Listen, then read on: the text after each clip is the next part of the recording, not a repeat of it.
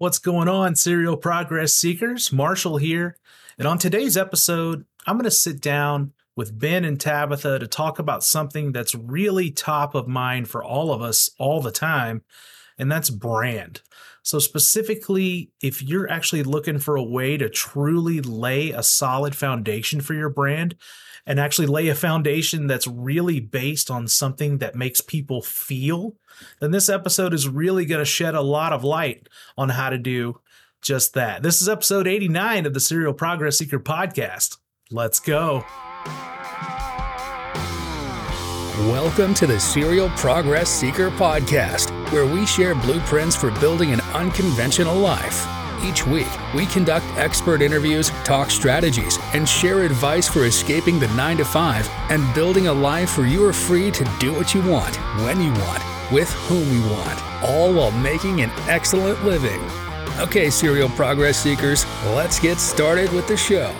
All right, guys. As I was thinking about this topic that we're going to talk talk about here today, I started really thinking about some of the um, businesses, the brands that I kind of consider to be real experts in their field. You know, like the brands that you tend to trust, the the ones that you kind of lean on.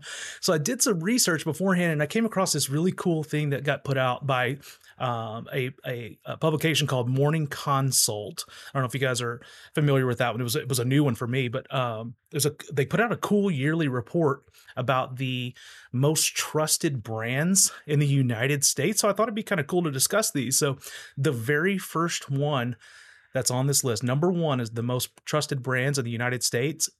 Do you guys have a guess? You have any guesses? I don't. I, I have no, no, clue. I mean, I, I, can think of a few. There's but so like, many, right? What, what do you so got? Many. Yeah. So number one, Band Aid. That makes sense. Band Aid. I mean, don't you trust that brand? Uh, I mean, it, trust it so much that um, you forget that not all bandages are called Band Aid. That's are right. not called Band Aids, you know, and they they're not all called that. That yeah. is an actual brand. So, you know, 100%, I, I get it. That's the, I mean, that's the way I feel about it too. I was thinking about Band Aid. I'm like, Band Aid's one of those kind of like Kleenex, right? Like, yeah, it's mm-hmm. it's not called it's not called. You're not reaching for a Kleenex. You're reach, reaching for a facial tissue. But they've right. done such an amazing job becoming that trusted brand. So yeah, Band Aid's number one. Number two was Lysol. Yeah, yeah. Okay. I see that up there. And check this. Number three was Clorox. So like Lysol and Clorox, two, three. Do you think we're coming off a global pandemic or something? Pandemic, no, yeah. It, it, it starts to make sense real quick. it's so crazy. And then number number four and number five on that list. Number four was UPS. I really was. Uh, I was a little bit surprised by that. I'm not gonna lie. Um, no. and, and, then number five was CVS Pharmacy. Okay. Some, di- like some all of those so I, kind of have to do with 2020. I mean, because yeah, you're at no, home, very, you're ordering stuff, and UP or uh, yeah, UPS is the one that's bringing all your stuff from Amazon. So yeah, no, well, I absolutely love it. And that's I think I think it's going to be really interesting. We'll have to make sure that we re- revisit this in like a year and see how it's changed because once you move past the pandemic stuff, who do we trust more at that point? I don't really know, but uh, it's a really really interesting list there. No, I love it. I love it. Uh, which brings us to today's topic, which right. is yeah. So what what it is is we've we've had this discussion a lot. Um, we get asked this a lot from from people that we interact with, and we thought we this would be a really cool conversation to bring to the podcast because people are asking us all the time, how do I become an expert? Not only become an expert, but have other people see me as an expert which means how do I brand myself that way? So that's the biggest, biggest conversation. So when you think about how to brand yourself as an expert, just right off the cuff, what are some of the things you start thinking about? Uh, niching down. That's it. Uh, like that's like that's the biggest thing for me is the vast majority of people that I know that uh, are not seen as experts. It's because they fail to niche down. Hmm. Um, you know, coming up in the chiropractic world, uh, there were so, so many chiropractors that were so afraid of scaring business away by saying that I'm this kind of chiropractor or I serve this kind of patient.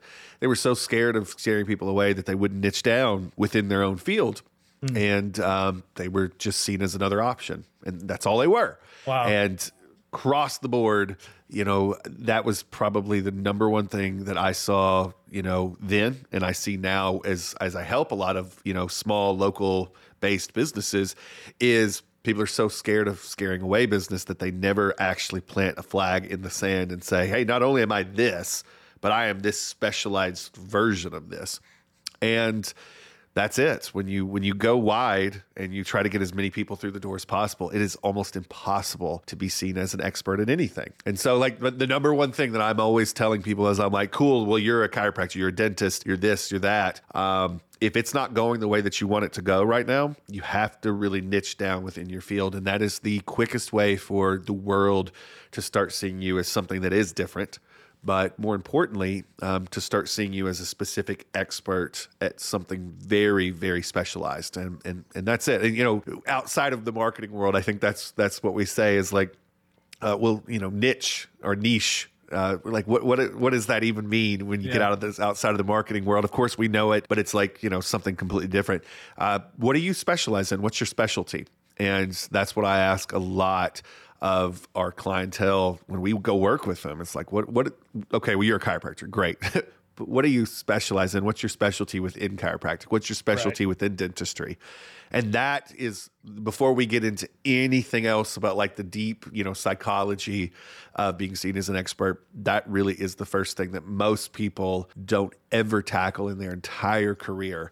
And if they would just tackle it, that's a huge, huge piece of it. Well, and what's something that's cool about having the two of you on this conversation, Tabitha, you are literally an expert on brand. I see, I 100% see you that way. And I know Ben is, is the same way. So I think this conversation is going to be really good because you guys see it from that 30,000 foot view all the time. And so it's so hard, I think, for a lot of businesses, a lot of, you know, entrepreneurs out there to get off the ground from, from being able to view things, right? They're so stuck in the weeds that they, they have a hard time kind of looking at that. Tab, do you, you kind of agree with that?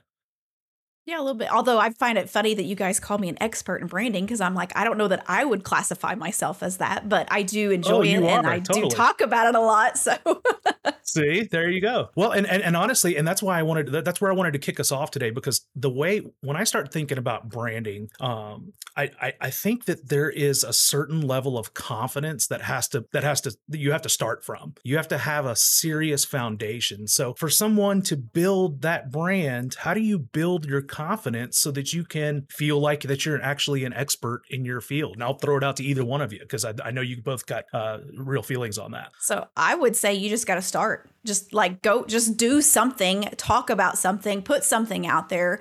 Um, you can't be scared to fail on it. You've got to be able to start somewhere, and that's just putting some information out there, whether that be you know uh, an article, a video, uh, a graphic, anything like that. Just get your information out there. You got to start somewhere. I think you know I'm I'm kind of facing this um, from a from a hobby perspective right now, where okay. I've I've failed. I've really failed at this, and you know a lot of the frustration that I have within this hobby is because I've not done all of the things that in a professional setting that I do or I tell people to do, and so like when I go play music all right. So, for those of you that don't know, I am a really terrible musician that plays out live places. Like, that's just something that I really enjoy. And it does not matter the level of skill that I think that I have or don't have uh, in the in the larger world. I enjoy it. And so what's what's really funny though is is when you get out and you start doing this, um, there's a real temptation to play to every room that you're in. Mm. So there's a there's a there's a temptation to get into a room that you're playing that night or that day and play to the room. And and listen, as a musician, as an entertainer, that's what everybody says you're supposed to do. You're supposed to play to the room. That's true. Um, but at the same time, there's there's definitely going overboard. And, and the problem is, is if you're playing to every single room that you ever show up in, because you got to try a lot of different rooms, is you end up being this generic thing that had that is not memorable at all. People mm. can't classify you as anything. It's just oh well, they played a bunch of songs. They were a jukebox or they played some of this, they played some of that. And so one of the things is like that I've been really hardcore in that I think applies to a lot of businesses right now is we do that. We pl- we try to play to everybody and we end up not being um, specialized in anything because it is it's you just can't be specialized in anything. Yeah. And so the in getting back into sort of this specializing and niching down, one of the things that I really have to talk myself into is like you're going to bomb in some rooms like if you play your game, you're going to bomb in some rooms, and that's okay. Yeah. But even if you bomb in those rooms and you were yourself and you were specialized and you were this thing, um, you're going to hit some rooms where you are going to become somebody's favorite thing that they've ever seen. Hmm. And that that applies to business the same way. And so, you know, I'm sitting here and I'm I'm getting back into show shape because uh, I, I took some time off because I fell and busted my face and my hands didn't work for a couple months. But I'm getting back check, into show shape and right. Check the archives for that one, right? yeah, yeah. We have a whole we have a whole show on that. That's right. Uh, but I am getting into this spot right now where I'm looking at my set list and what I was playing, and I'm I'm looking at now, and I'm like, have I absolutely gotten reaction out of an audience by playing this generic set? Sure, because you were playing, you know, your Sweet Carolines, and you were playing your, you know, yep. your covers that everybody can get behind. But honestly, that's just a that's a jukebox. Like you could have a jukebox, you could have a phone, and you could play that, and that's that's. There is nothing about that that makes somebody want to actually come back to your show other than hey we can have a conversation pipe up every so often. That's not where they're coming back. So i had to i had to take a real honest look at the set list and be like what do i want to play? What if if i'm the only one getting entertainment out of this uh, and, and and and i'm okay with that what do i want to play? And being very open to me there may be some venues that don't want to have me back because i'm doing that there may be some venues that aren't into what I'm doing because the audience wasn't into that. It really didn't fit. But being completely okay with saying if if I want to do this thing the way that I want to do it, I'm going to have to really lock into who I am and specialize in a certain type of music. And that music has to be the thing that I actually want to do and that I'm actually yeah. halfway decent at. And it's funny when you really start looking at the things that you, you know, you're like, ah, oh, I didn't do real well with that tonight. It's always the stuff that's not you, right? Mm. And so taking that back to a business perspective and i think that that's that's really the case is it is so tempting it is so so tempting to play a role that somebody else in your community or that has a business like yours is playing it's so tempting to try to appeal to everybody but you cannot become an expert in your field in the eyes of anybody when you were playing the generic game, when you were trying to do everything or appeal to everybody. And I, I, the thing that a lot of people really, it sucks but you're always kind to people in your business. You always try to do the best you can customer service wise.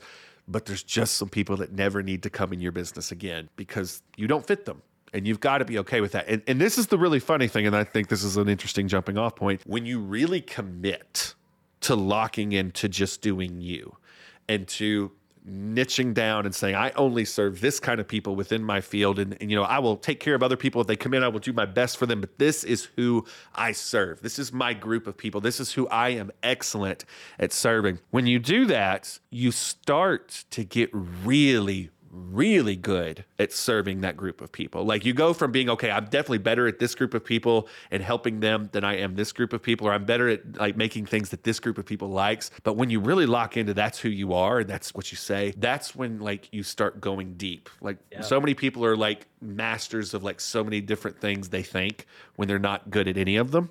And the folks that really excel in business make one thing really well. Mm. That's it. Like how many how many places do you guys and I want to hear your answers. How many places can you guys name right now and you don't have to actually name them. How many places can you name right now that you go into that business for one thing? It's that one thing that keeps bringing you back. And I mean like it, all of my yeah. favorite things, all of my favorite restaurants, all of my favorite um, doctor's offices or you know clothing stores you know whatever it is i go back there because they do one thing really well. They may be having some other things going on but it's that one thing that brings me back that nobody else around actually does. And mm-hmm. so when i think of experts the first thing that i really do and it's, it's exactly what i said in the beginning it's it's somebody that said i'm not for everybody and that's okay. And um, I'm going to position myself in a way that the people that I am for, they're going to know that there's nobody else like me. Yeah. And you don't you don't really ever have to think if you think of it that way, you don't ever have to think about becoming an expert. You just have to think about I am going to shut myself off to trying to be everything to everybody. And I think that is the foundational layer of what gets you there in a much easier way than thinking about, um, you know, how do I position myself and as an expert or like or become the expert? Because that's hard. Because I think the trap that a lot of us get into when we get into that is we start thinking, oh my God, there's so much to learn. There's so much that I'm going to have to learn. So th- that's my start.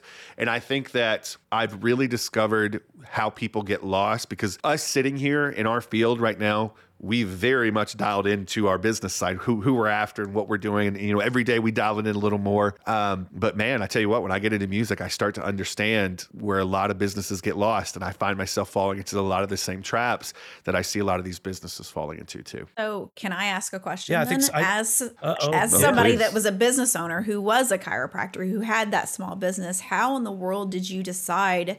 How to niche down to? Like, how did you, I don't even remember what your niche was, but how do you go from seeing everything, this huge thing, and narrowing it down to what it is that you're wanting to, to niche down to? it was, it was funny uh, because it was it was actually done for me in the beginning. I had a lot of, and for whatever reason, I had a lot of females, twenty five to thirty five, that um, responded to our marketing out of the gate. Oh, we know um, the reason. we know the reason. Come on. I don't feel like Come it on. was. No, no, no. It was what I think it actually was. Is the particular community that I started in, the, the people that were active in the business community was nice. that. Um, you know, a lot of the male sides, it was not as dominated by males as there's there was females that were showing up. I guess is what I'm trying to say. So females 25 to 35 were really busting their butts to make their way and to get out there and get known. And so like I was out there trying to get known too. So in the beginning, I had a lot of females 25 to 35 that were coming through the door. And what I started to realize is I was also getting their husbands to come in. I was also getting their kids to come in and I was also getting their dads and moms to come in. And so what it was really interesting is, is I had a very diverse patient base, which, you know, could be hard for someone to say that I had niched down. But what I focused on was I focused on marketing to females 25 to 35. I leaned into it and I was like, yeah. what can we do to attract this group of people and to let them know that even though I'm not a female myself, and I had some female chiropractors that were around me that like very much leaned into that niche because sometimes it's just easier to go see somebody that is, you know, a, a female too. Uh, but I wasn't that. But I, I did a, a really a really conscious effort to make it feel safe into my office and to have other staff members that were around to make that demographic feel safe because if they felt safe, they were referring others um, that were in that same demographic, but they were also bringing everybody else in. So, what we got really good at. Um, and this is probably why we had a massage, a dedicated massage therapist in our office. This is probably why my entire my entire staff at the time was female, minus me, um, was just because we were doing everything we possibly could to lean into that. Now, I never came out and had to say specifically, I only treat these people because I didn't. Mm-hmm. But very much our marketing, all the money that we spent on marketing, everything was aimed at that demographic to make our office more attractive to them and to make them feel like we were going to get them where they needed to go health wise. And it's funny, the rest sort of took care of itself. I, I you know, because we niche down at that. And like I said, I think sometimes people think, well, if you niche down, you're not going to get any of these other people. That's not the case at all. Right. But that that's what I did, Tabitha. That was such a good question.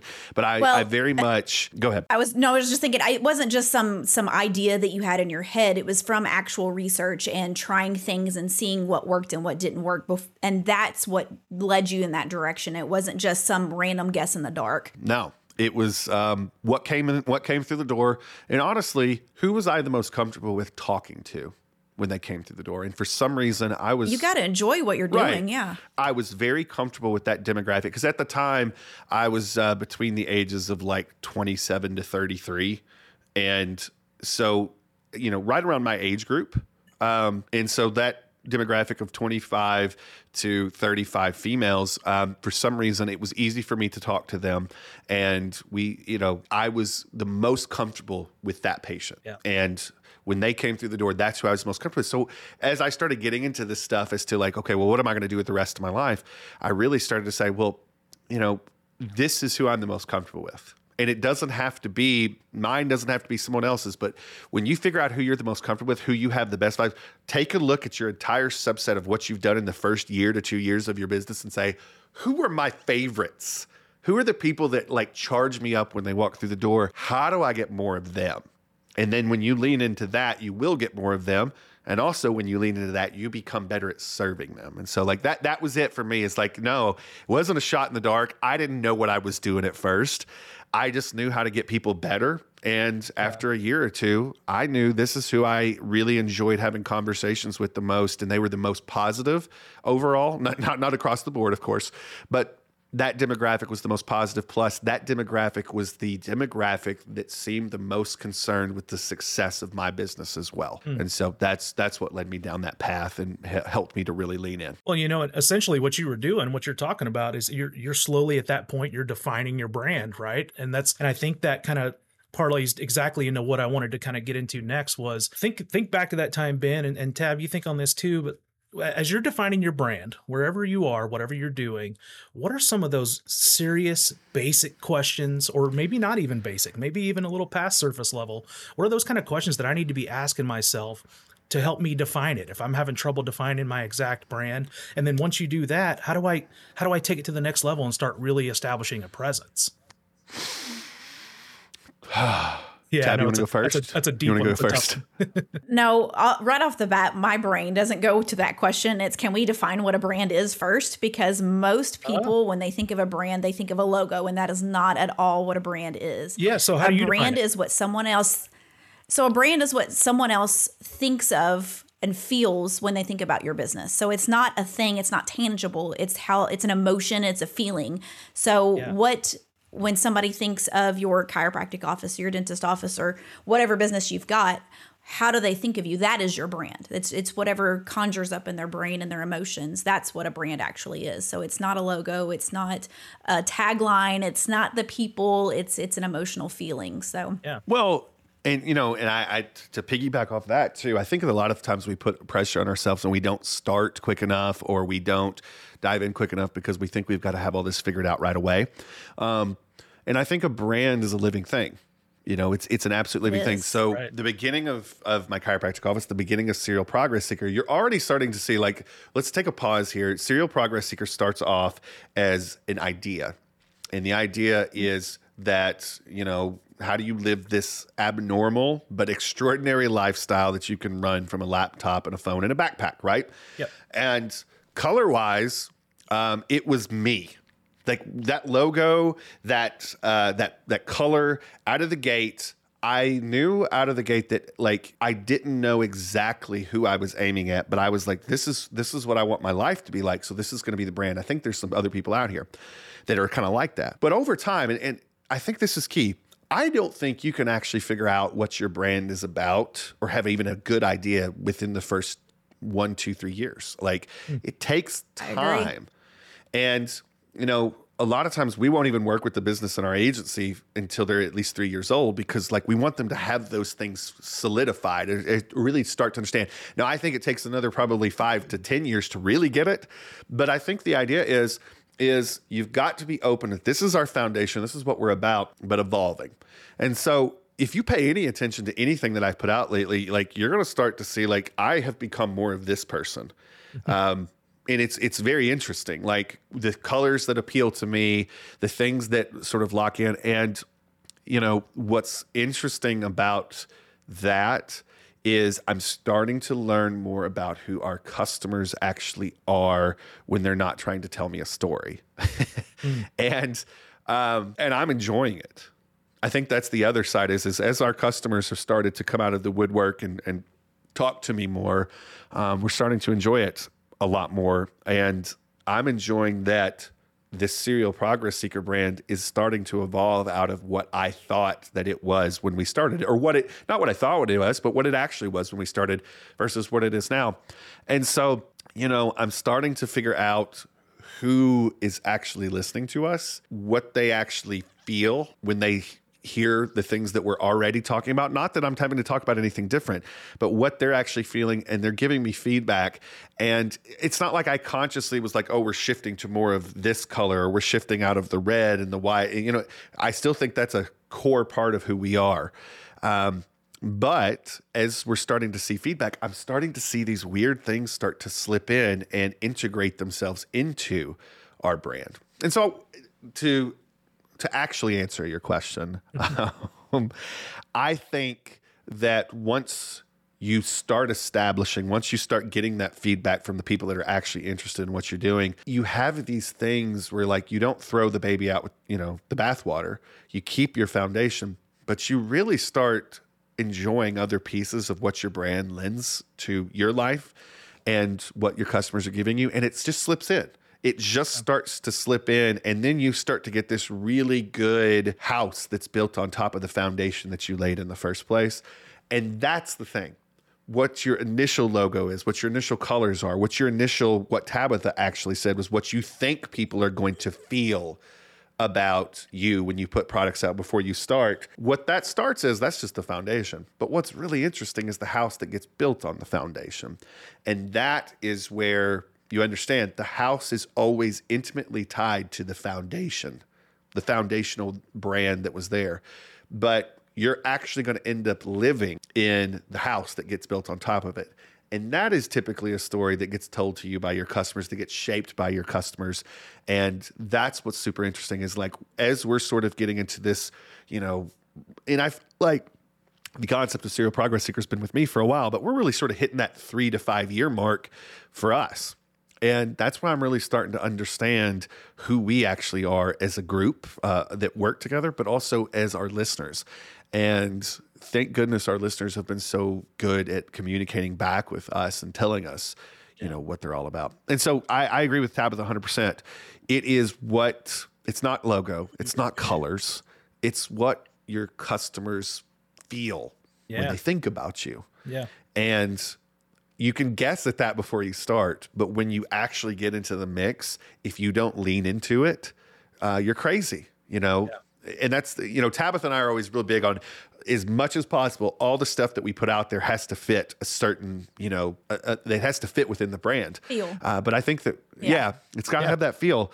Um, but I think that's the cool thing is like we, you know, we've been really, really open to growing what that actually is. And that's feedback. That is a hundred percent feedback yeah. from people. So, you yeah, know, it I, should, your, your brand should never be stagnant. It should never be the same three right. years from when it started. It shouldn't be the same six years after that. It should it could should constantly be changing and morphing as it grows and, and changes with you and with your customers and all of that. You know, you get into things like Coca Cola and Pepsi and you know Apple. Um, you get into these monster brands, um, and I think that there are elements to this day that exist in all of their branding that were there in the beginning, like when yeah. they had no idea who they were you know, when they were really just getting started. But there's been this constant evolution um, that is integrated into that, and that that's the house that got built on top of the foundation that they laid very early on. Um, and yeah, like that. That's where I think everybody that is really trying right now is you don't have to have it all figured out in the beginning. You have to have an idea. You have to have an idea that, you know, you talk to your friends, your family, your maybe a small group of customers, and you say, This is kind of what I'm thinking. If they respond well to it, cool, you got a foundation. But understand you got to build something on that foundation. And over the years, you're gonna have trees grow, you're gonna expand that house. Um, you're gonna have all these things that happen, and you've got to be open to organically letting it turn to what it's going to turn into because what it turns into is by far more satisfying than what you came up with in a dark room one day uh, that was going to be the beginning of it all. And um, I think that that's the thing is when you're willing to lean into it, you turn your brand into something that is amazing. And that that is when you get this level of authority that nobody else on the planet can duplicate. It's because your audience has helped you shape it into something that is something that they want, um, but also something that it, that you want. And when those two things meet in the middle, magic happens. Absolutely. I'm really glad you led us down that road, Tabitha, because you're 100% right when you talk about the logo thing. As it's, and it's so easy for us, you know, as, as, as brand marketers and, and entrepreneurs to be focused on the pen and paper of it all. But it's, it's when we can really get in touch with things is when we get in touch with those feelings those emotions of a brand and that's that's really where we kind of take it to the next level. So when we so, let's put branding to the side for just a second and we start to get to where say, say we're say we're in a pretty solid spot on branding. We feel pretty good about where we where we fit into our market um, and we're working on establishing a presence. How do you begin to and what are the things you need to focus on when you start to think about things like content? You already touched on it a little bit. When you start thinking thinking about you know establishing social media and putting blogs out and recording videos things like that as you're starting to do that stuff what what are the kind of things you need to keep in mind that starts to show that you really have expertise in your said field. For me, I think that I talk about the things that I'm interested in on social media and I watch the numbers every week. That's it. And you can't you can't get away from the brand conversation actually um, because what happens is is nothing evolves if you don't put yourself out there. It doesn't. You know, if you're sitting in the dark room, you know, doing stuff yourself, putting stuff out there, and you're ignoring what's coming back, nothing changes, and the brand will die. But if you're putting things out there and you're listening to what people are telling you back, something interesting happens. So I had a buddy this week and he posted this and it was very very interesting to me. He's he's into the ai stuff. Now he is really interested in it. He's not on it just because it, uh, it's a trend right now. He is in it to win it. Like he loves this stuff. Yeah. But he said this. He said it took me 14 years to get to a million views on my youtube channel. It took me another week to get to 2 million and this is what's so amazing about this. I've watched him over the last month, month and a half. And when he when he and he talks about all this stuff, he's been a podcaster for years. He's one of my favorite podcasters out there, and he talks about all this stuff. And he's talked about this stuff for years. But he had this topic that he was, you know, talking about on and off. And all of a sudden, you know, he was watching his numbers and he was watching the feedback that people were getting. And, and people were into this. And yes, some of it's because it's AI is, is trending right now, but he was really into it too. And his audience was telling him, hey, we want more of this. We want you to talk about more of this. And so, as he was putting out lots of different kinds of content, the numbers were telling him, We like this part of you a lot. Do you want to keep talking about this? Because we want more of it. And so he leaned in. And mm everything that he has put out lately is about this topic. And that's how it took him 1 million, you know, 1 million views took him 14 years. The second million took him a week because when he was putting out content, there was content that didn't go as well. And that was okay. And I think the thing when he when it comes to content, the strategy number one in the beginning is just put out content often and understand that a lot of your content's going to fall on its face and that's okay. But put out a lot of different kinds of content that surround the interests that you're in and see what actually takes off. And when you start to really look at the numbers and see what takes off you're going to get there. We don't have, and I, I heard, um, you know, I heard a, a, very famous music producer that just put out a book uh, not too long ago say we don't really have a problem with uh, musicianship out there. We, we don't have that problem. You know, we don't have a problem with people being good musicians. That that's there's no shortage of good musicians and even when you're not a good musician, there's no shortage of interesting people that can barely play but they're st- so interesting that you can't stop watching them. There's no shortage of that. What there's a shortage of is work ethic. Now, let me tell you, if you know this uh, particular uh, music producer, and I'm not going to say their name, but we'll link to them. It is looks like one of the laziest people on the planet. Um, big white beard, um, doesn't wear shoes, meditates before, you know, like it is the most chill out sort of uh, situation on the planet. But work ethic, that was what he cited. He says most musicians have zero work ethic when it comes to their career. And what you take out of that is when it comes to content, it is incredibly hard to put something out every day. It's incredibly hard to put out multiple things per day. And that's tough. But if you want to see your brand grow, you keep doing what the velociraptors were doing in the original Jurassic Park movie. They were testing the fence, they were testing the electric fence to see where the weaknesses are so they could get through it. And it, you know, damn it, those dinosaurs have inspired me since that movie came out. They kept getting shocked, literally electric shocks, to find the weak point in the fence so they could get out of this fence. And I think that's it. I think that that is the whole game is we have the best opportunity that we have ever had to grow businesses. You know, from a perspective of being a musician, I can put my music right alongside Taylor Swift's music. She has this giant marketing machine, this giant, you know, production machine behind her, and I can get access to the same distribution channels that she has. I can get access to a lot of the same recording techniques that she has.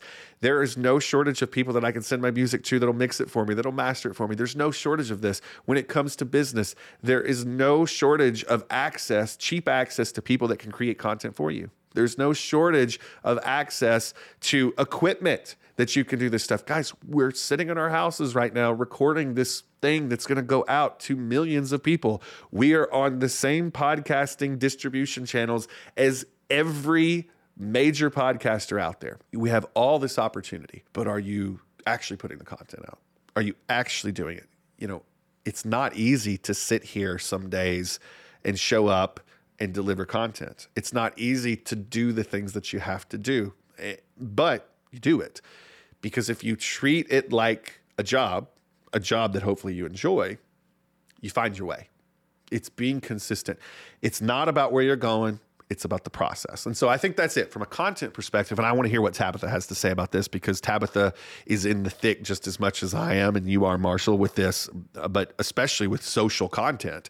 Right. Um, I think that it is about consistency, showing up, and just getting it out there, but also not just getting it out there and not paying attention to what happens, watching what happens with the content. If you pay attention to your numbers, your audience will tell you what to do next. And I think that's key. Tabitha, what do you think? Would agree with that all a thousand percent. But on top of that, I would say whatever content that you're putting out there, you've got to make sure that your customer and your people that you're talking to has to be number one on your mind. Whatever you're putting out there has to be something that's going to be beneficial to them. Either, you know, teach them something new, motivate them, inspire them, whatever it is that you're doing, as long as you're putting them first and not yourself first. If you're putting yourself and your vanity and and I just want to get content out there and I've got to do it every day, it's gonna it's gonna flop on its face. Uh, but if you're putting your viewers first and before you put anything out there, you stop and you think, is this actually going to help somebody better their lives in one way or another? Then you're going to see success and you're going to see what's going to work. And like Ben said, watching the numbers, making sure that what it is that you're saying is matching those things and and getting it out there. So that would be, I mean, everything you said was accurate. I would just say make sure that whatever you put out there is is um, aimed at them for the right reasons. You know what I mean? Yeah. And we actually shared a TikTok um, that we saw this week. Um, I think I shared it with you guys um, that was talking exactly about what you're talking about. It says, stop treating people as these faceless people that you're trying to reach. Start treating them like they're part of a private Facebook group that you just happen to be the head of, that you're the admin of, and that they're, that you're, you're they're your people and really think about mm-hmm. like who these people are because like you see their names like and you know them and i think that you know from a position of like being an authority and having confidence you know i really try to go into every single situation thinking that okay there's real people on the other end but these are people that like they're not here to hurt me you know these are my people mm-hmm. and every time I walk into a new place, whether I'm doing it for work or I'm doing it for, you know, just for me, I try to walk in thinking that like uh, there are friends hiding here. There are new mm-hmm. friends. There are new people that are going to be in my life for the rest of my life hiding here that I'm going to have an experience. And I can't tell you guys like how many people that like, even if I've only actually hung out with them one time, they are significant in my life because of that one time. And so in every piece of content that you put out there, really thinking about who's on the other end and really thinking about what they need, um, what you're interested in, obviously, and what you're an expert in, or you feel like you're an expert in. Uh, but what do they need, and how do you give them what they need so that you know you can bring them into that friend place? And far too many people out there are trying to be like famous. That's a shit way to go about this. That is an absolute terrible way to go about what we're doing. What you were trying to do is actually get conversations started. You know, I love, I love, and I'm trying to, you know, I'm trying to transition. Like I was very good for years on Facebook, like responding to everything that people would say back to me. But like all the other networks, not so good sometimes. And so, like, I love when I go to a page of a hugely popular creator and Gary Vee is a perfect example of this. Like, I don't know how the guy does it, but he does it and he does it well. He tries to respond to every comment. And that that's that's it right there, right? Like when you are tired of trying to stand up on the tallest stage and have people cheer at you and you're trying to be down in the middle of this crowd of people all having the same conversation and, and like conversing and going back and forth, that's when you explode. That's when everything that and you're he doesn't do, do it Right. He does it because he actually cares about his viewers. I mean, like he wants to see everyone succeed, and that's why it worked for him, and that's why it's not work for him. Like he's enjoying it. He's responding to everybody because it's not work. You know, he's just yeah doing what he loves. Yeah, and I, and I I, I, I, love that, and I think that that's it. Is when you when you come at it from that. I think far too many of us well, we're doing the TikTok because we want to blow up and get in front of as many people as possible and be famous and grow our brand and get more people on our list. And no, you want to do content because you think it might help somebody. Like it is, mm-hmm. it's your content is drastically different when you're putting together content that will actually help somebody. And I think that that's that's the thing that like it's so tempting sometimes to go create a piece of content that you know is going to blow up because this sound is blowing up or this topic is blowing up. But like the views don't matter if you don't make an impact and I think that's the thing is like there's so many people that aren't making a real impact that it's sometimes a lot easier to make an impact if you're just coming at it the right way. So agree 100%. I think that you've got to get in there and you've got to really think about how am I talking to my people, my group? How do I find more friends that are into the same topics as me rather than I'm going to stand up on this stage and preach. Um, it doesn't work anymore. you know, we are we are make the world around you a better place. Yeah. Yeah, and that's if you can come at it and you can continually come at it. I think that's the thing. Some people are like, "Well, I put out some content that did that and like it didn't really fly." Are you doing it consistently? Are you showing up every week? That's what it takes. Mm-hmm. I, that is mm-hmm. what it takes. You do that, you watch the numbers, you come at it from the right perspective, and good things happen. So I got to tell you, what I'm hearing here, guys, it's it's funny because we're we're having a conversation about how to brand yourself as an expert in your field, but it almost sounds like we need to kind of shift that a little bit. Instead of that, instead of worrying about that crap, worry about branding yourself as someone who's willing to help people and that's that's something that we've woven into the very fabric of serial progress seeker.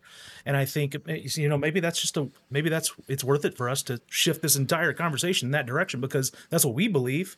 And we feel like and all the people that that we see on the crowd around us just like you were just talking about are doing the same thing and we're all working towards the same piece. I kind of i think it's a real nice harmonious place to be. Yeah. I mean to really simplify how are you extremely useful to the smallest group of people um, that you can be useful to. And it's funny how it just blows up into something huge when you do that.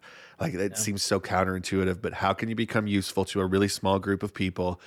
And it explodes. And like I said, I, I always go back to the Apple example. Apple was not for everybody. Yeah. For an incredibly long amount of time.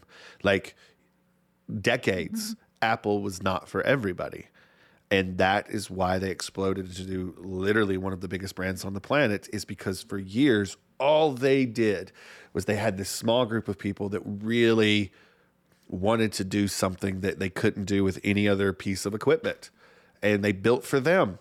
Now they charged you know they charged an expensive price for this because this was a smaller group of people and they and it took care and it took money to build these products that way. But they focused on them and they built this rabid, rabid group of fans that from the day they started are still fans. And, and that's people are like, oh, well, why are you such an Apple fanboy or fangirl? Why are you so into them? It's because for a very, very long time, that brand was only the only place you could find this thing. Was right. it. There was no other place for it. And they were able to take that initial success and parlay it into the brand that we actually know today. But I think that's the other side of it too is be patient. Be patient and be consistent and understand that you don't have to rule the world today. You just have to start. You have to get yourself out there. You have to have a foundation to stand on, which you get to decide what is that foundation. And that should be based on your family and friends and what your first customers say that they love about you. Yep. But then be very open to I'm not for everybody. I'm serving this one group of people and I'm going to serve them the best that I can. I'm going to go deep instead of trying to go wide.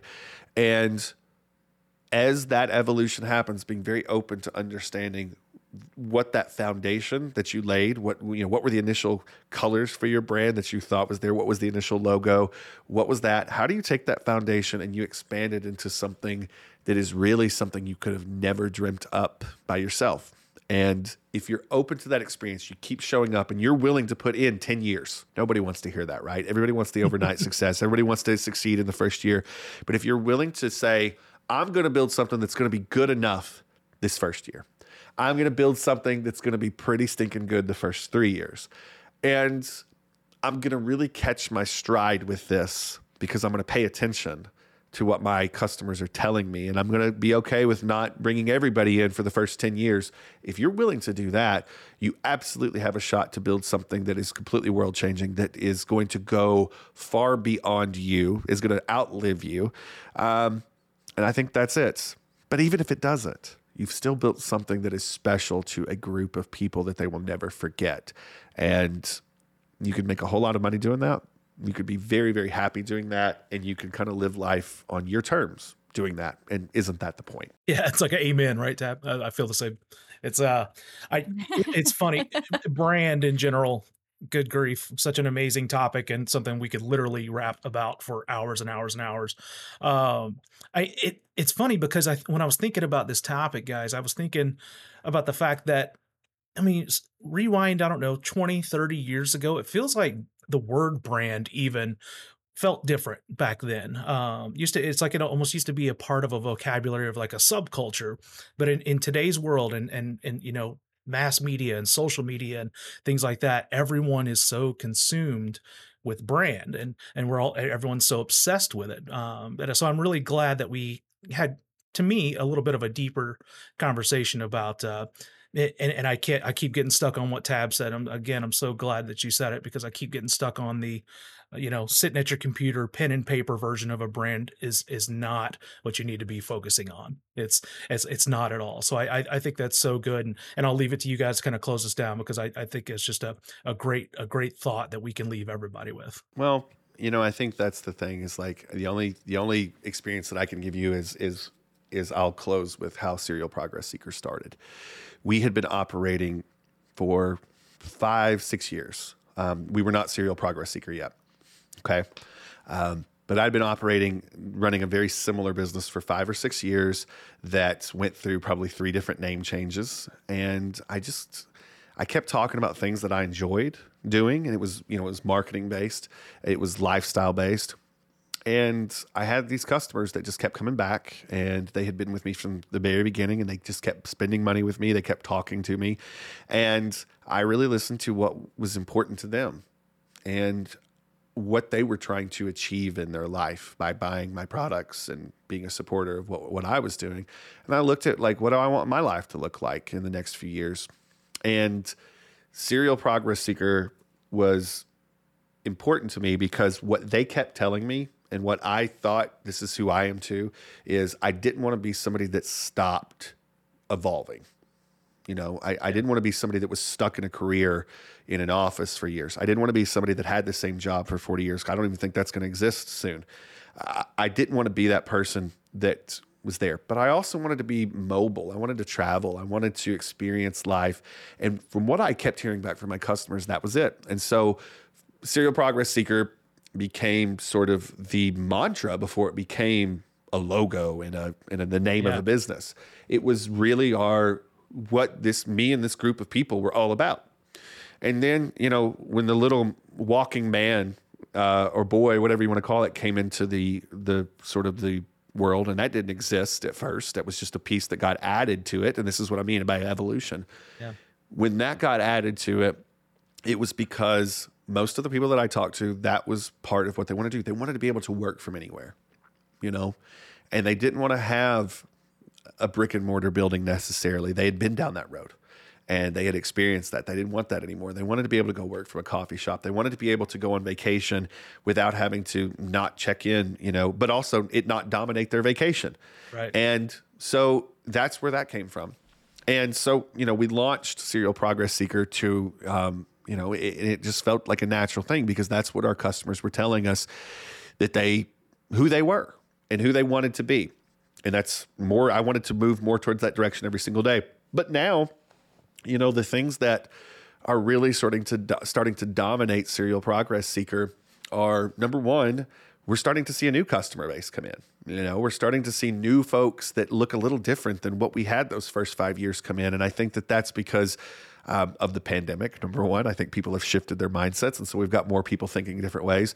But I also believe that a lot of people are telling us exactly what they want to hear and what's the most important thing for them right now is how do I have that that foundational lifestyle that we talked about and we've been talking about for years? How do I do that? But how do I do it this way? How do I do it this specific way? Because this specific way is what I'm very, very into. And so, you know, the products that we're creating right now, the software that we're investing our money into building for ourselves and for our customer base very much reflects what people are telling us that they need the most that they're not getting from anywhere else. And so, you know, it's an evolution. But I think more importantly than anything, and Tabitha said it, Marshall, you've hit on it a few times. It's all about are you having a conversation with the people that are spending money with you and are you actually listening?